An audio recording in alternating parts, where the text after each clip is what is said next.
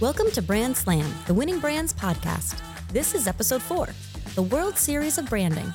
Here's your host, Steve Rosa, and special guest host, Mary Sadlier. Hello, and welcome to Brand Slam. I am not Joe Kayada, who's on the IL today. I'm Mary Sadlier, and I'm delighted to be here today to talk baseball, World Series, and even better, hear from an amazing, pioneering woman breaking barriers in baseball. Steve, who are we talking today and what's happening? Oh, very excited about this one. Our guest is Kayla Baptista. She is a member of the Texas Rangers organization who has helped play a role. It's a team game, developing some great young talent that we're all going to get to enjoy in this World Series. How about them Rangers? Kayla, you must be out of your mind excited. It's been unbelievable to be a part of this organization for the past not only three years, but especially right now, um, where we're at in the World Series. Um, it's been great. By the way, I don't think Joe Kayada is really on IL. I think he's still out celebrating somewhere in Houston. That great, exciting victory last Mm. night. Incredible. All right, we'll see if we can track him down. All right. Send him home. Send him home. Kayla, you've been involved with baseball for several years, but you're you really started as a softball player. Can I ask what your age is? I am 22 years old. 22. Okay. and there's been a lot of articles written about you, a lot of information. Um, you're already in your, you know, your second full year um, as a coach in the Texas Rangers organization. They're in the World Series right now. Can you tell us a little bit about their brand and what drew you to the organization? Yeah, a lot of things drew me to this organization, but the number one thing probably is the vision that these leaders have and like our brand of baseball, like the way that the Texas Rangers play the game and the way that we treat people and the way that we just go about all of our business um, is second to none. And right when I was interviewing, um, I knew that from the first second. I could tell that this was an organization that was going to go very far. Well, don't sell yourself short because, for context listeners, you joined around after they, the team lost 100 games. I know I've t- my sources tell me you had other uh, other opportunities, um, but you chose somewhere more cushy, you know, executive type roles. But you chose two things. You wanted to be an on-field coach, an on-field instructor, and you took a chance on the team, and your faith was rewarded. Just as uh, Corey Seager, a top free agent, joined the team, Trevor Semien, another top free agent, joined the team. Some star pitchers, including our Red Sox much beloved Nathan Eovaldi, uh, joined after that. Um, there's this incredible confluence coming together uh, of talent. And yet last year, you still lost 94 games, but you guys kept the faith. You turned it around. And in two short years, you're going to the World Series. You attribute the, the, the turnaround to. again it's the leadership and like like i mentioned before as soon as i was interviewing like i could just tell that this organization and these leaders um everything that we do was is always going towards winning a world series um and i'm going to talk about like our three pillars that our le- like our leaders have presented to us and what we do every single thing every single day is based off of these three pillars and it's be a good teammate compete with passion and dominate the fundamentals. And with those three things um it, it gets us closer and closer to winning a world series. And i mean two years ago like nobody would have ever thought that we would be going to the world series right now. But i mean you just you can just tell you can have a feeling of like when you meet a good leader when you talk to people like how passionate they are about like those three things those three pillars um i just i, had a feeling that we were going to be in this spot even though like probably no one else would have believed it um i believed in it and look at us now Even even when you lost three games in a row, right? Talk to you to set this up. You were like, "Phew, no, we're gonna win. We're gonna go to Houston. We're gonna go to their house and they're going to win. And there is this energy, this passion, this conviction. And I see it in post game interviews, like with Evan Carter, who is actually a year younger than you, got called up in September and he's raking it in the in the World Series and he's just as enthusiastic, just as positive, just as confident as you are. It's got to be intoxicating that feeling. How do you how do you keep it going, right? I, I look at the Rangers. I see um, a, a, Hall of Fame manager, right, who's been there before. He's not going to let the moment get too big. I see established veterans and superstars who put their faith in the team. Uh, and they're they're you know, and then they wel- welcoming of younger talent, some of which you you your t- you know organization helped develop, right? Yeah, it's a it's a perfect role model for any successful business or successful brand. Tell us just one more time. The leaders have to hear this. What are those three pillars again? Yes, so it's be a good teammate, dominate the fundamentals, and compete with passion. And every Absolutely. yeah, and every single day, like staff members from like our amazing kitchen staff to like on-field coaches, like we all demonstrate all of those things.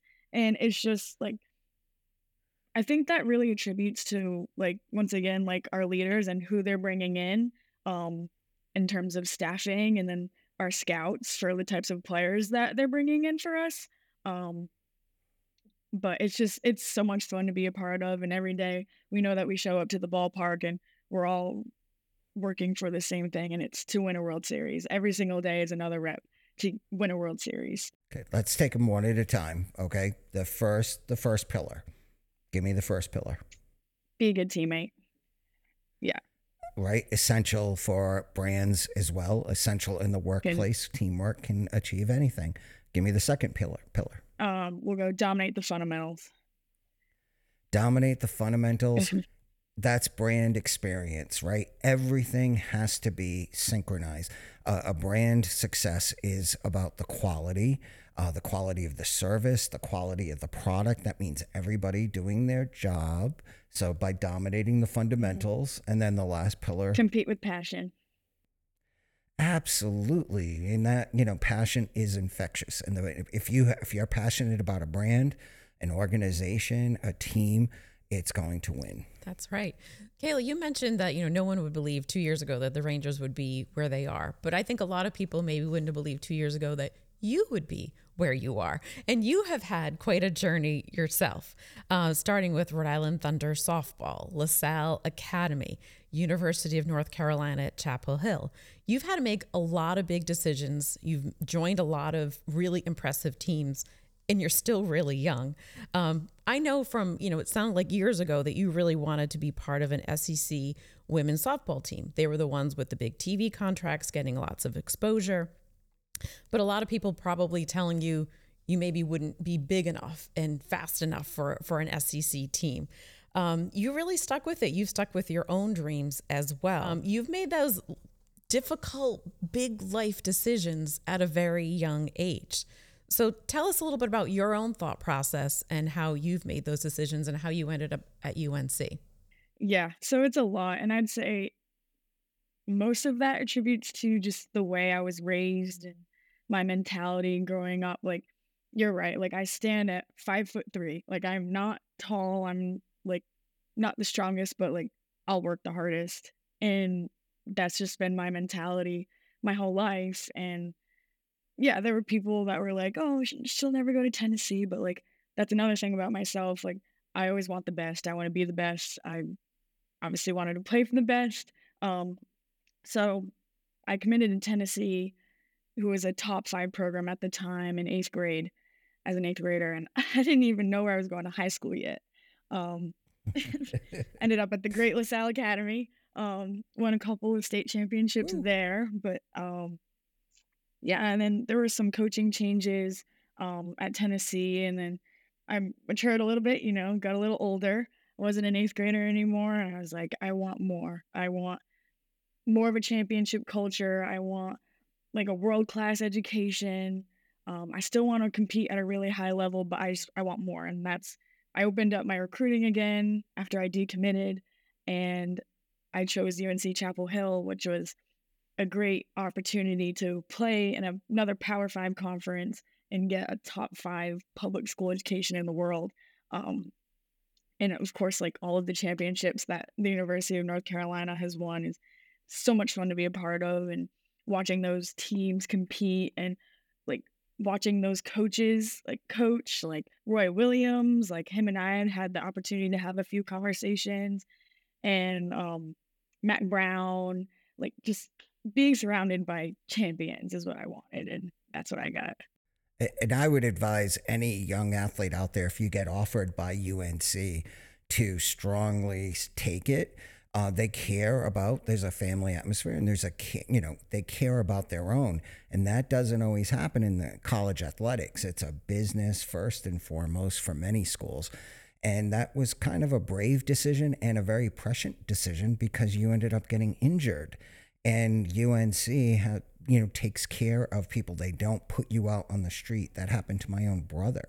Um, you know, you can't, you know, you can't fill the role anymore. We'll make, you know, we'll get, well, bye bye. We want somebody else. But they honored your scholarship. You could still be there. You could still be there taking classes and partying like, uh, you know, Joe Kayada, who went to ACC school, University of Miami.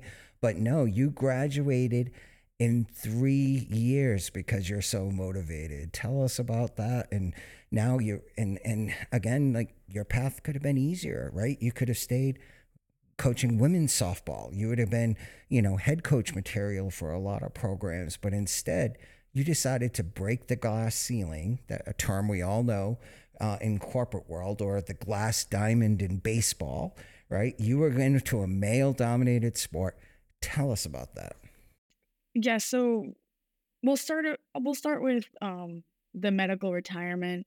That wasn't easy at all, especially because it wasn't necessarily my decision. And at that point, I was about two seasons in to my playing career at UNC. And I realized after I was done playing, I couldn't just sit there and like not do anything. So I decided to take more classes and I, I wanted to work. I had already had a season with the Texas Rangers at the time. And I was like, I want to get into it. Like, I don't want to sit here and like waste time. Like, I want to work and I want to get closer to my goal of um, winning a World Series. So um, I overloaded every single semester. I took 18 credits.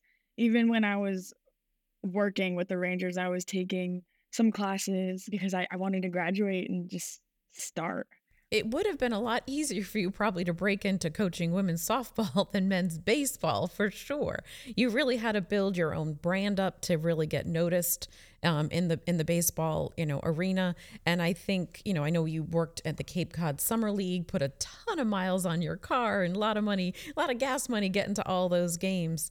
Um, so tell us a little bit about what made you decide baseball over softball.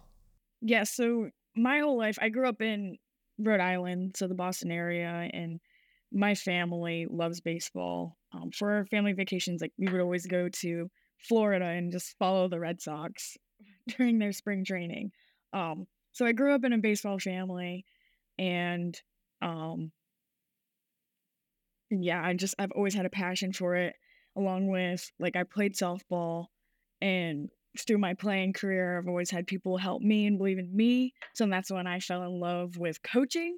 So just the two of those combined um, is what really made me passionate um, for coaching in baseball. I went back and saw some photos of you from the Cape Cod League. And here you are, right? The one of the oldest, most prestigious, um, top tier college summer baseball programs, and you're coaching college players, male college players that are older than you, and you're right there, you're leading them. That's incredible, right? So, what lessons did you learn from that? And did you, do you, have you been exposed to all of the listeners here, the corporate listeners?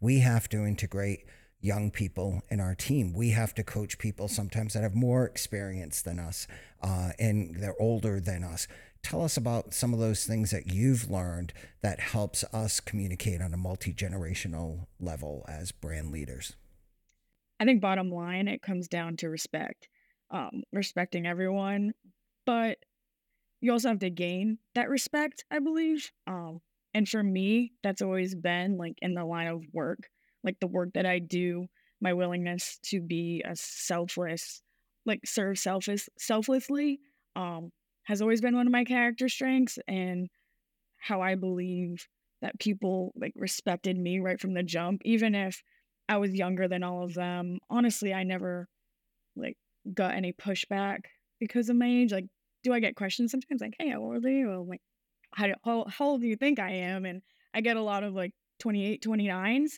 And then I say my rate, my real age, and they're like, oh, okay. But like, I've never been disrespected because of it. I've never been overlooked because of it. And again, I think it's because, um, like it's all in the line of work. If you put in the work, like people are gonna believe in you, they're gonna trust you, and um, I would say respect and just serving selflessly. Baseball is, I mean, it is, it's a global business. Um, I mean, you see all the games all over the world. I happen to be down in um, Miami during the World Baseball Classic, and it was phenomenal to see so many countries and cultures represented in, in the city of Miami when I was down there. Um, you chose the Rangers over other MLB teams when you did your first internship. Um, and part of that was because they have a whole international program that looks at talent all over the world. Can you tell us a little bit about your journey, um, not so much in the US, but outside the US?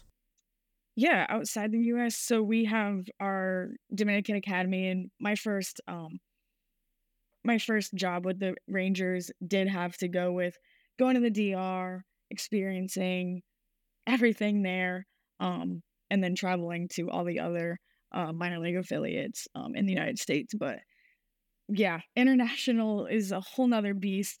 But um, it's really cool. We have our academies, so there's a whole different pool when it comes to um, scouting players that aren't from the United States. So once they're drafted during the international draft, um, if they're not sent to the United States, they're sent to our academy in the Dominican Republic and that's where all of our internationals go. You know, baseball is also a business, right? And they've got your your KPIs, um, key performance indicators that we have in, in the business world.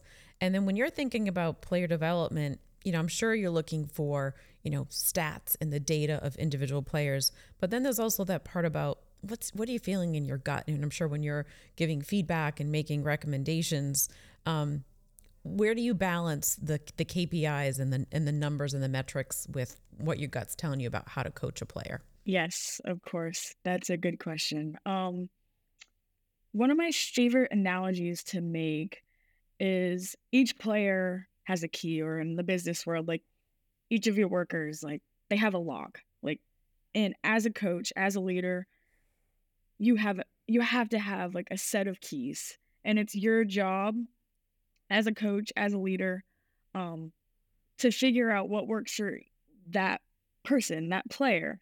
And a lot of the times, like it's not an obvious answer, and you have to figure it out. Um, whether that be he's an analytical kind of guy, or he needs a hundred ground balls hit at him at hundred miles an hour. Like you never know, and that's the best part about coaching. That's the best part about being a leader. Um, is being able to figure figure out like that puzzle and um it's super fun and yeah to answer that question it, it really depends on the person but that's why being a leader is so much fun. I also know um, for a fact i've seen it i've read it i've seen some of the outreach that young girls all over the country possibly the world too are reaching out to you. You are a role model. You are one of a handful of on field female coaches that are shattering the glass diamond, right? Um, you're a role model to these girls. Tell us about, you know, have you been, how do they reach out to you? How does it make you feel when they, those young girls out there want to be the next Kayla Baptista, Texas Ranger? Yeah. I mean, it makes me smile, that's for sure, because a lot of the times, like, they reach out through like social media, like whether they follow me on Twitter or Instagram, but a lot of the times, like a lot of their responses are like, I never knew I could do this. And like, and like, I'm like, they just need a vision. They need to know that it is possible and that you can do it. Um, so like whether I have to post stuff on social media for them to like see that vision, to see that they could be doing what I'm doing, um, it's it's very important for me. Um, and I do feel that responsibility, but I mean, I love it. You are an influencer, but you are an influencer for good. You're putting positive energy out there. You're you're helping, you know, uh, fuel the dreams uh, of young people. The world needs more influencers like you, Kayla Baptista. And that does it for this episode of the Brand Slam. Kayla, thank you so much for joining the show and good luck in the World Series. Yes, thank you for hiring me. For more information, you can visit addventures.com. That's addventures with two D's.com. For Joe Kayada and Steve Rosa, I'm Mary Sadlier. Thanks for listening and see you next time. The donation from our Ad Love charitable giving program for this episode is the Miracle League. The Miracle League provides people with disabilities the opportunity to play baseball in an organized league by helping to remove barriers and let them experience the joy of America's favorite pastime.